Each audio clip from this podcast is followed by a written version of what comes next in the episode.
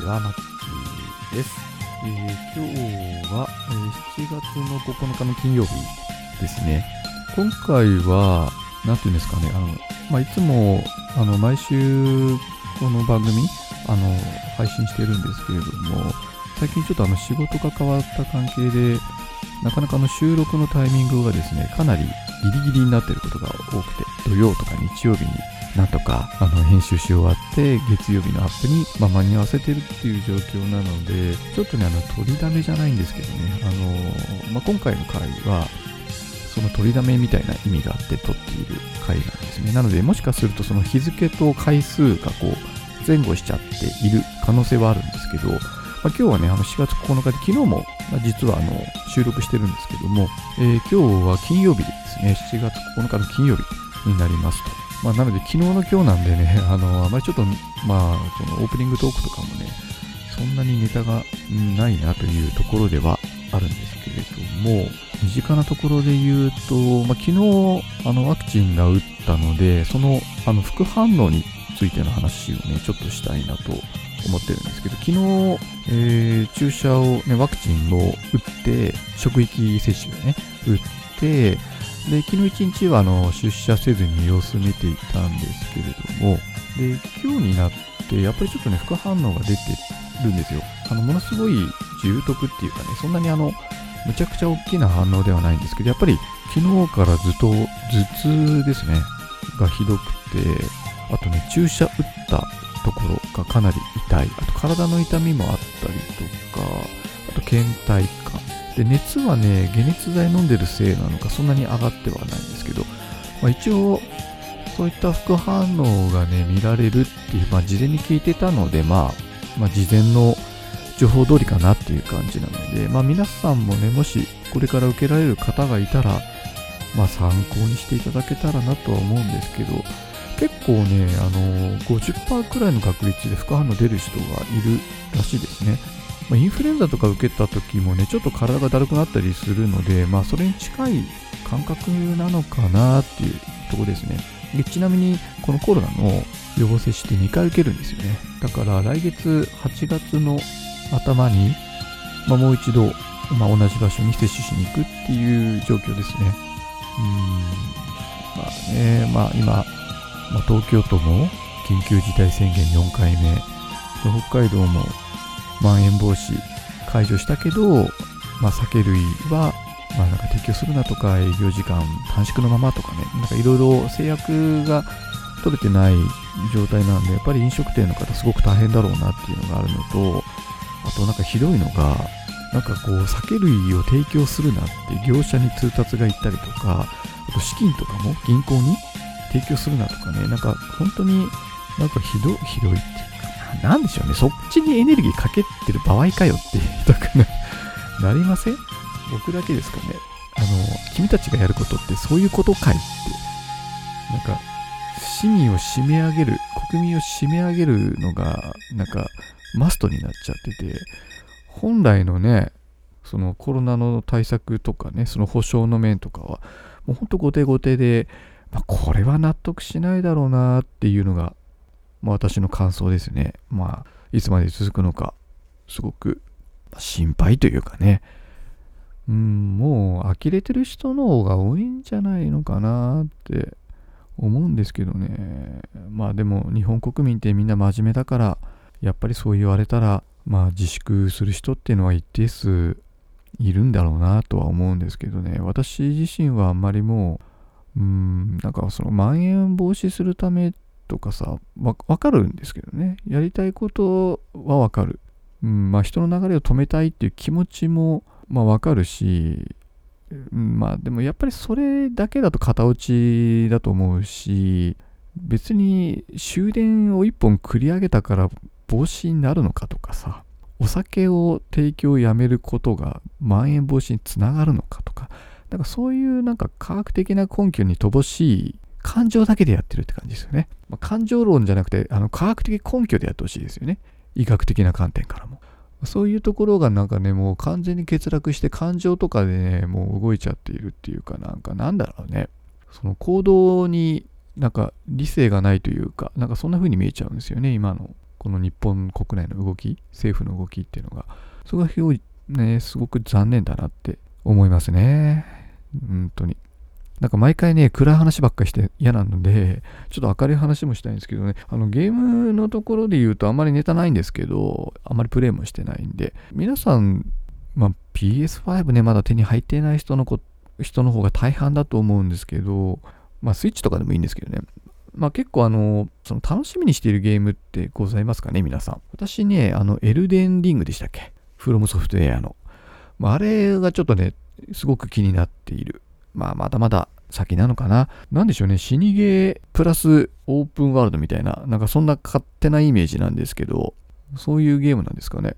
まあ、ゲームの全容がね、まだよくわかってないので、まあ、批評のしようがないって言えばないんですけども、まあ、タイトルとしては非常に気になっているのと、あと個人的にはあの、ダイイングライト2がね、非常に気になってるんですよね。ゾンビゲーム。1がね、非常に面白かったんで、まあ、2もね、すごく期待をしているゲームではあるんですけれども、まだね、ちょっと発売日がね、いつになるかとかもはっきりしてない感じがするので、当分先なのかなっていう感じ。まあ、あとスイッチだと何ですかね、あんまり僕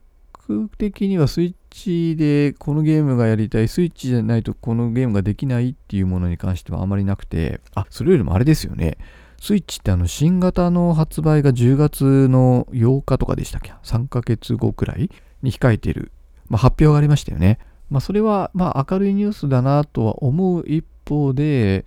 内容聞いたら親って思った人も結構いるんじゃないんですかね。どうですか皆さん。まあ、知らない人のために一応簡単に私の知ってる限りの話だと、えっ、とですね、その新型のスイッチっていうのがね、今年の10月に発売されて、値段がね、5000円ぐらい高いんですよ。現行版よりも。だから、税込みだと3万8000近いんですね。で、どこが違うかっていうところですよね、一番のポイントって、現行機と。あの、一番大きな点っていうのは、あの、有機 EL 使っているっていうのと、それによって画面のサイズが少し大きくなったらしいですね。6今6.2ぐらいなのが7インチになるから、なんかそのベゼルっていうかその画面とこう外側の縁の縁の部分って今黒い部分がちょっと大きいんですけどこれが小さくなって画面自体のサイズがま少し大きくなるっていうところそれがメインみたいですね。あとはね結構ビビたる調整みたいな範囲まあ、メモリーが内蔵メモリーが64ギガだから今の倍になるとかあとなんかその本体をねこうポンって置いた時の角度調整がつくようになるとかね。なんかね、それぐらいなんですよ。ぶっちゃけ。変わったとこって。あと、ドックの、なんかドック自体にね、あの、有線 LAN ケーブルが挿せるとこがね、ポートがどうも追加されたっていうね、ことらしいですね。今、ないんですよね。今の、あの、原稿機だとないので、なんか、有線使おうとすると、USB に挿すタイプの、なんかね、変換アダプターみたいのが、別途買わないといけないんですけどね。多分2、3000円ぐらいするんですかね。まあ、それが必要なくなると。いや、これだけなんですよね。え、皆さん買いますこれ。私はね、買わないな。まあ、一点気になるとすれば、あの、結構ね、色がね、白を基調にしている感じでね、あの、デザインっていうか、まあ、色味はいいなとは思うんですよね。落ち着いた感じで。ただ、どうなんでしょう。3万7000円出して買い替える価値があるかと言われるとかなり怪しいというか、僕的にはそこまでは価値はないかなって、まあ、とはいえね、売れるんだとは思うんですよ。もともと売れてるしね。どうせ買うんだったらいい方買おうっていう人は、まあ一定数出てくるだろうから、まあ相変わらず品切れとかになるんじゃないですかね、最初。まあ、ただね、慌てて買う必要は全くないんじゃないかなっていうのが、まあ、特にね、あの、ドックにぶっ刺してね、テレビでゲームしている人なんかはね、別にあんまり関係ない話だしね、なんか、もうちょっとね、あの、基本スペックが上がるかという噂があったんですよね。CPU とかね。だからそういったところは全く、あの変わってないんですよね。だから別にそんな新型っていうかな、なんでしょう、マイナーチェンジ。車で言うとマイナーチェンジみたいなイメージですよね。もっと、まあ、フルモデルチェンジじゃないですけど、もうちょっとね、あの基本スペックがね、向上するって思われてた方はもしかすると肩透かし食らっちゃったかなっていうとこですよね。あの、5000円の差をどう見るかっていうところだと思うんですけど、うん、どうでしょうね。まあ、これが起爆剤となるっていうわけではないかなっていうとこだけど、でもスイッチってもともと毎月コンスタンスにね、かなり売れている、まあ、本体なんで、そのままね、まあ、これいいやってなったんでしょうかね、わかんないですけど。まあもともとね、スイッチにハイスペック求めるのも、まあ、ちょっと違うのかなっていうのもあるんでしょうね。今のスペックでも十分だっていうことなのかなっていうとこですかね。まあ、だからね、そのスイッチプロじゃないけど、そういう上位互換みたいな感じのものはね、まだ当分出ないのかどうなのか、それとももうね、それをすっ飛ばして新しいのが出ちゃうのかどうなんでしょう。でもまあ好評ですからね、スイッチ。めっちゃ普及してるから、いきなりね、Wii U の時みたいに、もういきなりなんかね、上位互換で互換性、まあ、あるにせよ、あ、まあ、互換性あればいいんすかね。新型スイッチみたいな感じで。うん。まあ、ソフトがそのままプレイできるんだったらね、そういうのもありかなって思うけど、まあ、でも、そ分先かもしれないですね。それにしても。まあ、でもね、もうスイッチもね、3、4年経つからね、任天堂って結構サイクル早いから、5年ぐらいでね、新しい機種出てるから、もしかすると来年とか発表あるかもしれないですね。はい。そんなとこでしょうか。はい。ちょっと長くなっちゃったので、えっ、ー、と、今回のメイントークがですね、あの、いわゆる、あの、ちょっと防犯についてっていうね、またちょっと雑談になってしまうんですけれども、防犯の話をね、したいんですよね。皆さん、防犯って意識されたことってあります？結構ね、防災については、日本って、まあ地震が多いからね、意識高い人ってね、まあいるんじゃないかなと思う。まあとはいえ、喉元すぎるとなんとやらっていうのもあるので、まあ気がついたらね、備蓄していた水とか食料なんか賞味期限切れちゃってそのまま補充してないやなんて方もいらっしゃるのかなと思うんですけど、まあ、今回はね、防災ではなくて防犯の話ですね。うん、していきたいなと思うんですね。はい。なので、ももし興味ある方は最後までお付き合いいただけたらと思います。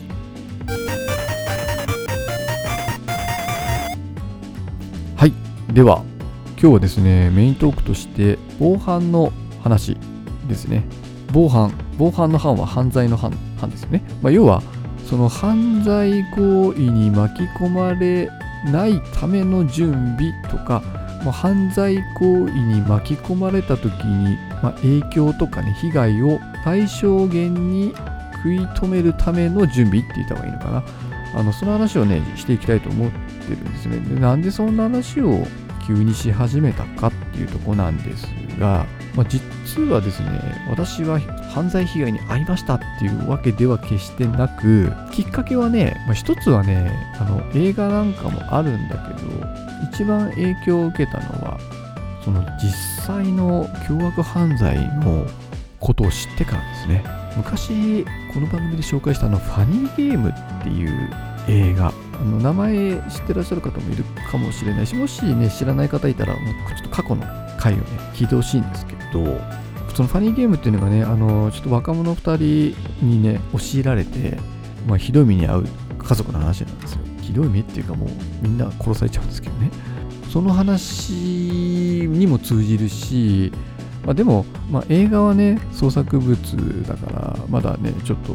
まあ、どうせ作り物でしょって思う人もいるかと思うんですけどその実際の犯罪そういう凶悪犯罪を、まあ、知った時に僕の中での防犯意識ってものすごく高まったんですよ。うん、で日本ってやっぱりねあの非常に犯罪率の少ない国だと思うんで、まあ、外国に比べたらねあの実際のその犯罪率っていうのも日本ってかなり低いんですよね犯罪発生率しかもこれ年々減ってってるんですよ。だからまあ世界的に見れば日本ってすごく、まあ、安全な国だしねなんか昔なんかさ昭和の時代なんて玄関に鍵なんて鍵ってなかったような気がしますね。家にいる時も出かける時も。さすがに今はね家出る時に鍵は必ずかけますよ。かけるけど、まあ、昔ってなんかねそういうとこすごく緩かったなって思うんですけど、まあ、とはいえ結局防犯の意識ってなんかリスク管理みたいなもんじゃないですか。防災も防犯も結局リスク管理だと思うんですよね。防災に関して言えば、まあ、もし、まあ、地震が起きてインフラが止まっちゃったらどうするっていう観点だと思うんですね、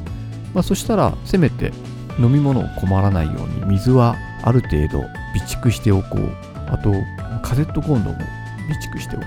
う。でカップ麺ね。カップ麺なんかあるとカセットコンロでお湯沸かして飯食えるか。だいたいなんか12週間2週間ぐらい分ぐらいあると完璧なんですかね。最低でも1週間分ぐらいあれば、まあ、かなり生存確率上がるんだろうなっていう気はしてますね、まあ、だからそういう防災グッズとかねそういう水食料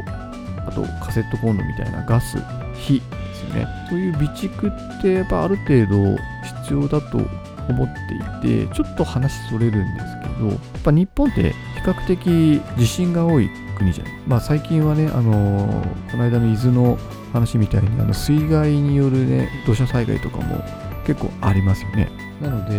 やっぱりその防犯ってすごく、防犯じゃないですね。防災ってすごく大事だから、まあ、割と比較的意識高い人多いのかなって思う一方で、まあ、とはいえね、やっぱりそれを常に備蓄しておくのって、やっぱお金かかるからね、なかなか大変だと思うんですよ。こういうところはね、国がね、もっと主導して僕はやるべきだと思ってます。もうお金使って。もう各家庭にね、人数分の食料とかね、配っちゃうとかね、まあ、カロリーメイト的なものとか、まあ、食っちゃう、備蓄せずに食べちゃう人もいるかもわかんないけど、あと水とかね、そういうものをね、あの本当に全国民にもう定期的に配るとかね、そういうことやってもいいと思うんですけどね、こんだけ災害多いですからね、日本って。まあだから、あのー、ちょっと話戻すんですけど、防災って割と、やっぱり実際身近に感じる部分って多いと思うんですけど、一方で防犯ってね、なかなか身近に感じにくい人が多いじゃないかと思うんですよね。僕もそうだったんですよ。もう正直ね、その防犯、要は犯罪に巻き込まれた時とか、ね、犯罪に遭った時のことを想定しては全くないんですよ。なかったんですよね。それまで。で、それってやっぱりリスク高いのかなっていうか、まあ、リスク管理っていう観点で見れば、やっぱりね、あの、リスクって最小限に減らした方がね、いざという時に特にね、凶悪犯罪に関しては命に関わる部分って結構あると思うんで、まあ、そういう意味ではね、あの防犯ってすごく大事なんだなって改めて思ったんですよね。まあ、例えば、まあ、一軒家の方だとね、あのセコムとかね、ホームセキュリティ的なものに入るっていうのも、まあ、一つの防犯と防犯対策としては非常に有効かなって思う一方で、まあ、ああいうのってなかなか一軒家じゃないと使いにくいなとか、マンションとかね、あとやっぱ高いんじゃないかなと思うんですよね。結構金額がかかると。まあそうするとちょっとハードル高くなっちゃうんで、まあよっぽど新築でね、家買った時に一緒にそういうものを取り込もうかなって思う人だったらまだいいんだけど、今更ね、そういうことがね、できにくい人とかね、あと賃貸の人とかもいると思うん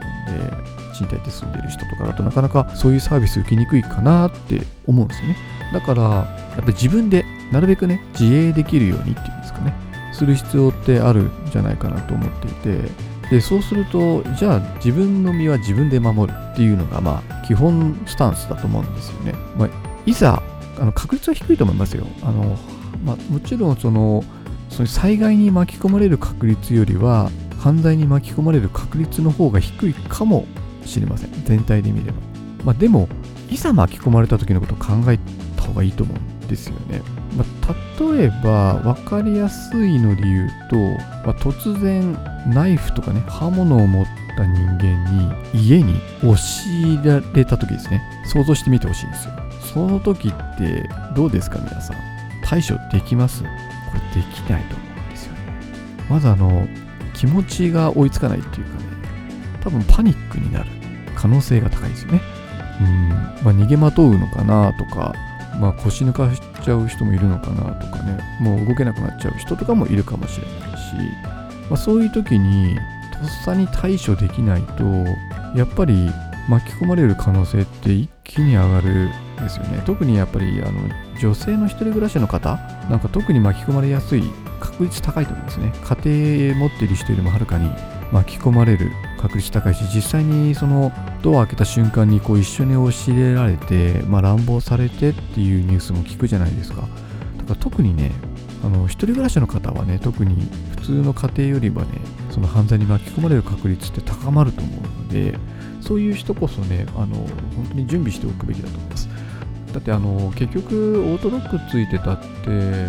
こう一緒に友連れされちゃったらねその住民のふりしてでも住民の方どうかなんて分かんないじゃないですか。だから、で、それで一緒にエレベーター乗ってこられたって、ね、怪しいとは思ってもね、分かんないですよね。で、後ろついてこられても、もしかしたら隣の人かもって思うかも分かんない。で、そのまま扉開けた瞬間襲われたらね、やっぱりひとたまりもないわけで、まあ、あとね、あの、実際にその防犯意識を高める一番いいのって、やっぱり実際に起きた凶悪犯罪の事実、あらばしを知るとね、すごく防犯意識って高まるんじゃないかなって僕は思っていて、まあ、そういうねその犯罪凶悪犯罪をねまとめている YouTube とかサイトとかって結構あるんですよ。それ見るとね一気に高まるとだって実際に起きたことだからね。事実ですからね。これはもうね一気に高まると思うんですよ。例えばねあの有名なやつで言うとあの世田谷の一家惨殺事件ありましたよね。結構もう時間経ってますけど二十数年ぐらい経ってるのかな。あれなんかさあの風呂場からそのね暴漢が侵入してで寝室で寝ている子供2人を殺害してで母親も殺害してで最後に父親とちょっと争って殺害しているんですよね。でその後ねなんかアイス食ったりとかねちょっとくつろいだ挙句逃亡して未だに犯人が見つかっていないっていうね。すごい凶悪犯罪ですよね。あとなんすかね古いので行くとあの名古屋アベック殺人事件でしたっけ？とかもねもうこれだいぶ古いんですけどなんか車デートしてたねなんか美容師見習いの男女がなんか67人ぐらいのねあのこれ未成年なんですけどねまあやつに襲われてもう臨間されて女の子はねで暴力男性は暴力振るわれてで最終的にはねあの連れ回された挙句2人とも殺されちゃってるんですよ、まあ、こういうのとか、まあ、他にもねこういう凶悪犯罪って結構起きてるんですね。日本国内でも。でそういった時にやっぱり準備しているかしてないかでかなり命運分けるんじゃないかなと個人的には思っていて。で別にね準備すること自体別に悪いことじゃないんじゃないって。いや使わなければねそれに越したことはないし取り越し苦労に終わる確率の方がうんと高いんですよもちろん。だけど何も準備していないよりもずっといいと思う。これは本当にリスク管理の話だと思うんですけど。もしかしたらねその一家4人殺されたやつも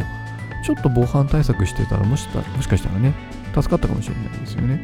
うん。だからね一般的な目から見るとわこの人危ないとかね思う可能性もある。ちょっとね変に思われるっていうこともあるかもしれない。例えばあのアメリカなんかだとあのプレッパーっていう人たちいるじゃないですか。プレッパーでしたっけ？名前ちょっと違ったらあれなんですけど。なんかね、週末核戦争が起きることを予測して、そういうなんか週末世界に備える人たちのことをプレッパーって言うんですけど、なんかね、そういう人たちってね、地下にね、シェルター作ったりとか、あとね、武器とか食料とか備蓄したりとかね、そういうことを、その備えてる人たちのことを言うんですよね。ああいう人たちって、まあ、ちょっと色物に見えるっていうかね、なんか、肌から見ると、この人たち大丈夫みたいな目で見られると思うんですよね。それとちょっと似たようなところで、その防犯人のね、なんかね、グッズとか持ってたり買ってたりすると、親ってあの思ってしまう事実もあると思うんですけど、でもそれでもし命が助かる、もしくは、ね、それで家族の命を助けられるんだったら、なんか個人的にはお安いご用かなって思うんですよね。なので実際私ね、簡単な防犯グッズ買ったんですよ、去年。1年ぐらい前かな。なので、ちょっとね、その紹介をしたいんですけど、まあ、何を買ったかというとですね、まあ、うち、あの、高層マンションなんで、外からね、窓から侵入される可能性って低いかなとは思ってるんだけど、あの結構ね、あの窓から侵入されることって結構あるので、なんかね、そういうグッズあるんですよね。窓にちょっとつけるだけのグッズ。開かなくさせるためのグッズとかあるんですよ。そそれ結構ね、数百円ぐらい売ってて、そういうもの、で、それちょっとね、私買わなかったんですけど、実際私が買ったもの2つ紹介すると、1つはですね、警棒ですね。警察が持っている、あのビョンってこう伸びるやつ。鉄製、スチール製かな？鉄製の3、40センチ、もうちょっと長いか、50センチぐらいなのかなこう、振ると遠心力でパピってこう出てくるんですけど、まあ、それを1本買ったんですよ。まあ、正直ね、もう1本欲しい。これ、玄関、まあ、一応部屋の奥に1個置いてあるんですけど、もう1箇所、2箇所ぐらいに置いときたいなっていうのと、あとね、もう1つ買ったのがね、あの、催涙スプレーですね。あの、すごいね、手のひらサイズの小さい催涙スプレーがあるんですよ。うん、それを、安いんでね、1000円くらいなんで、それをね、2つ、3つぐらい買ったのかな。で、部屋の中と、あと車に1個置いてますね。車も最近物騒ですからね、なんか。だから、えっ、ー、とですね、そのサイレスプレーを、この2つ買ったんですよ。でね、買った時にうちの嫁さんも、えー、何買ってんの？みたいな顔してたんですよね。でもね、事情説明したら納得してくれましたね。うん、やっぱりさっきあの想定したようにじゃあもしナイフ持った男に教えられてあなたは対抗できますかってあなたが対抗できないってことはイコール家族も命の危険にさらすことになるんですよね。だから特に家族のいる方なんかはそうだし、まあ、さっき言ったように一人暮らしの女性の方とかもねやっぱり自分の身を守るにはねやっぱり自分しかいないんですよ。これ悲しいことに。もちろん誰かが助けてくれるなんてことは稀だし警察が来るなんてずっと後での話じゃないですか、まあ、来たとしてももう犯罪行為の後の可能性もあるしね、まあ、すぐに助けてきてくれる人なんて当然いないわけだから自分で身を守るっていうのが、ね、やっぱり基本だと思うんですよね。守れるかっていうとやっぱり守れないっていうことになると思うんでほとんどの人。そのためのグッズなんですよ、まあ、もちろんね警棒を持ってても命助からない可能性もあるけどナイフ持った相手に素手で立ち向かうよりはずっと生存率高くなると思いますもう何だったら右手に警棒左手に催涙スプレーっていうねもう二段構えで僕戦いますね。何を 想定してるんだってこれ聞いてる人って思うと思うけどでもそれってやっぱりねあの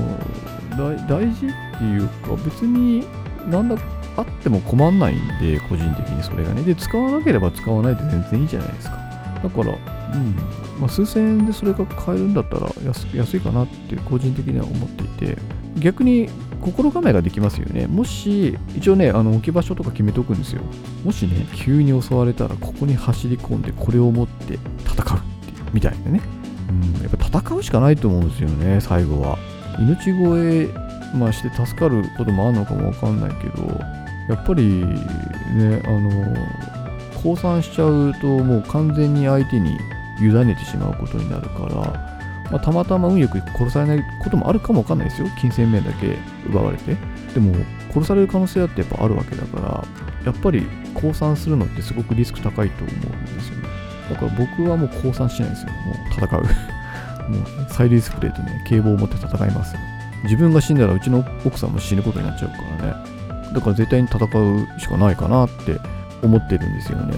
まあ、あとはもうさっき言ったようにやっぱいざという時にどういう動きするかっていうとこだけ決めておけばいいんじゃないかなって思う。もうこれ本当にあのね、その防災の時ってさ、なんかやるじゃないですか、防災訓練。まあそれと似たようなもんですよね。まあそういういざという時の、まあいざという時にやっぱり悩んだりとかね、考えちゃうと行動遅くなると思うから、考えないためにやっぱりね、決めておくってすごく大事ですよね。これはもう防犯も防災も共通だと思うんですけど。まあ、いざとなったらこうするって決めておいて、まあ、僕だったらもうすぐに警棒と催涙スプレーを持って対抗するっていう感じですかね。対抗できるような環境を整えておくっていう感じかな。うんまあ、室内でね、催涙スプレー使うとどんな感じなのかちょっと怪しいもんですけどね。まあででも相手の行動を封じることはできると思うんですよ。あれ結構ね、目とか鼻とか口めっちゃ痛くなるらしいんで。でね、私が買ったやつってね、あのお試し用とね、こうセットになってるんですよ。で、もう一個の方はね、ただの水みたいなのが入ってて、こんな感じで飛ぶよっていうね、その実演もできるんで、あんまり飛距離は出ないんですけどね、2、3メートルぐらいだと思うんですけど、まあ、それが怖いって人はね、もっとね、本当にあの、大きなタイプ、手のひらタイプじゃないやつもあるんで、まあ、あとね、スタンガンとかもね、いいって言うけど、ちょっとスタンガンまで行くとね、高いんですよね、金額が。まあ、心配性の人とかね、女性だったら、まあ、持っててもいいんじゃないかなっていう気は個人的にするけど、でも、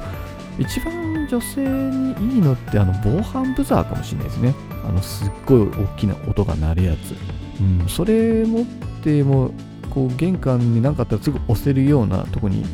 置いておいて、あとバッグの中とかにもね、あの忍ばせておいて、まあ、車の中にも忍ばせておいてみたいな感じで。でそういうのをね、準備しておくってあのすごく大事だと思っております。でね、やっぱりのこういう防災防犯ってあの意識ってやっぱりねだんだん薄れていくもんなんだと思うんですよね時間とともに。やっぱ日本って平和だからね強化犯罪ってやっぱり起きたら、まあ、大きくニュースで取り上げられるけどもでもなんか時間過ぎたらまあいいやみたいな感じになっちゃうとこってあると思うんですよね。なのでまあそうならないのも大事だし防犯意識ってやっぱりねもうちょっと高めてもいいんじゃないのかなって思いますね。でそれを高める一番の方法は知ることですね。その実際に起きたその残虐極まりない、ね、凶悪殺人事件を知るっていうのがね一番の近道ですね。もうこれをね知るとねマジでねもうね鍵かけたくなりますよ。部屋中の、まあ、何が起きるかはね分かんないけどそういうことを想定するのってすごく大事だと思うんですよね、まあ、別に自分の家に置いたって別に言わなきゃねバレないしねまあ、もしかしたら親戚とかに友達集めに来た時にね、これ何って聞かれちゃったりすることもあるかもわかんないけど、まあ、別にいいじゃないですか。これ防犯用だよって言えば。でもね、みんなってやっぱりね、意識低いから、え、ずいぶん大げさだなって多分思う人って多いと思うんですよね。私も最初そう思いました。でも備えってすごく大事だし、それによって心のゆとりとかね、余裕も生まれるので、あの非常に有用かなって思う。高くないしね、そんなに。まあ、あと最後にね、何回も言うけど、実際のね、凶悪事件とかね、まとめているサイトとかね、あと YouTube なんかをね、一度見てみてください。もうこれが一番効きますね。防犯意識高まりますね。まあ、なので、ちょっとね、あのー、概要欄にもそれ、リンク貼っておきます。私、あの、これ記事も書いてるんで、ノートで。まあ、それも貼っておきます。で、もし、うん、あ、ちょっとうちも考えた方がいいかなっていうふうにね、そういうなんかリスク管理がね、できる方っていうかね、リスク管理のある方だったら実際に一度、まあ、検討してみてもいいんじゃないかな。一応あの防犯グッズ売ってるサイトとか、もう僕もインターネットで買ったんですけど、そのサイトのリンクも貼っておきますので、まあ、どんなものがあるのかなっていうのを含めて、もしよかったら、えー、見ていっていただけたらと思います。はい。じゃあメイントークは以上です。